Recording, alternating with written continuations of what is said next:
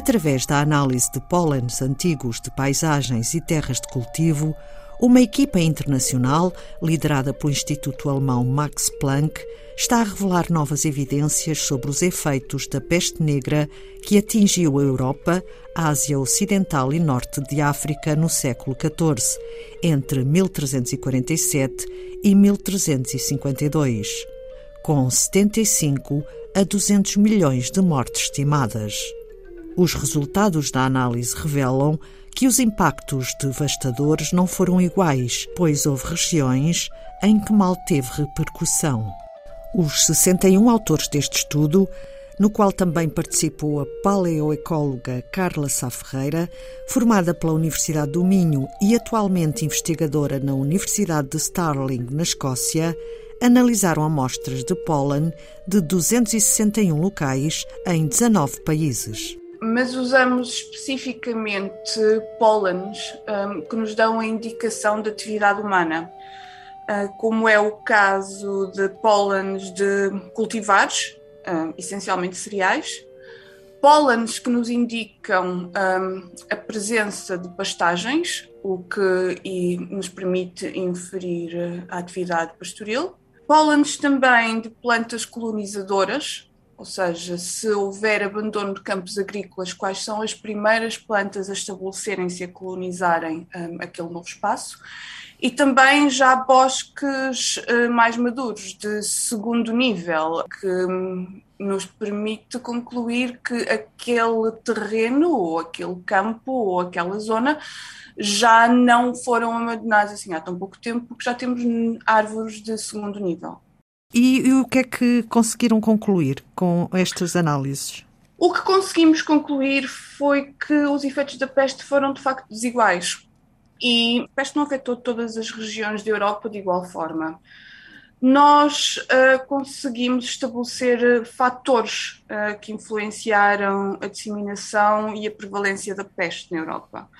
Esses fatores são culturais, ecológicos, económicos, sociais e climáticos, como deve imaginar. As regiões uh, menos afetadas, este estudo vem demonstrar que são as regiões rurais. E se nós pensarmos que a altura entre 75% e 95% da população da Europa era rural, isto dá-nos mais ou menos uma ideia uh, do impacto uh, que a mortalidade da peste teve nestas zonas rurais.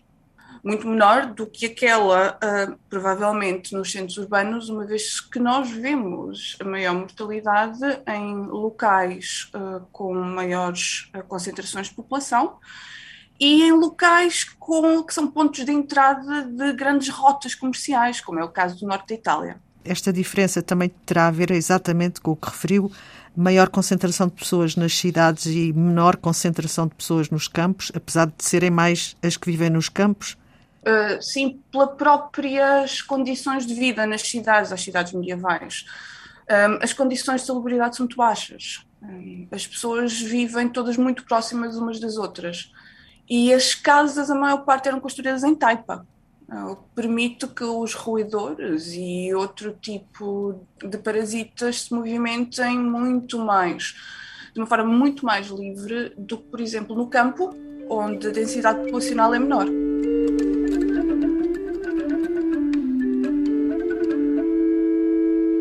Foram analisadas 1.634 amostras de pólen no subsolo para apurar se as atividades agrícolas locais continuaram ou se houve renovação do coberto vegetal com a redução da agricultura.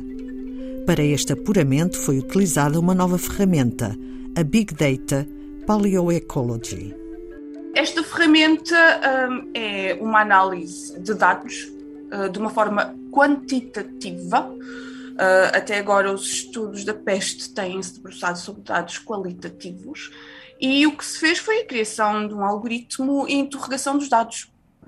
Eu não serei a pessoa mais indicada uh, para lhe falar um, de como a ferramenta funciona, porque isto já é domínio da estatística e da matemática, que não é de facto o meu campo. Mas o que é certo é que os dados analisados e interrogados um, nos deram estes resultados. Também foram analisados dados polínicos de Portugal, nas regiões da Serra da Cabreira, Vieira do Minho e do Vale do Rio Terva, em Boticas. Nessas duas regiões um, não houve, houve um pequeno declínio uh, da atividade humana uh, durante esta altura, durante o século XIV. Uh, houve um pequeno declínio, mas a peste, com certeza, deverá ter sido um dos fatores, mas não podemos esquecer que foi um século de agitação sociopolítica em Portugal. Nós temos o interregno, muito pouco depois da, da incidência da peste. Portanto, existe um declínio, mas é um pequeno declínio um, da atividade humana. Um, agora, como é que nós distinguimos entre o efeito da peste e o efeito das alterações sociopolíticas? Isso já é mais complicado. Noutros sítios foi claro porque não estavam a viver o mesmo contexto sociopolítico que nós. Por exemplo, no centro de Espanha uh, houve um aumento até da atividade antrópica. E é uma zona também de montanha, são zonas que não tinham propriamente uma grande densidade populacional e são populações essencialmente rurais. Uh, no caso português, uh, é realmente uma conjugação de fatores e que neste momento seria prematuro dizer um, quem é que veio primeiro, o ovo ou a galinha. Mas o que é certo é que, independentemente da peste negra, independentemente do interregno, a atividade humana reduziu só marginalmente. Acho que é muito interessante nós percebermos as dinâmicas de doenças, de pandemias, Uh, quais são os fatores que essencialmente moldam os efeitos e a difusão das mesmas, um, para podermos perceber um pouco melhor qual o efeito que elas irão ter e a forma como mitigar os efeitos no futuro e no presente. O estudo foi agora publicado na revista Nature, Ecology and Evolution.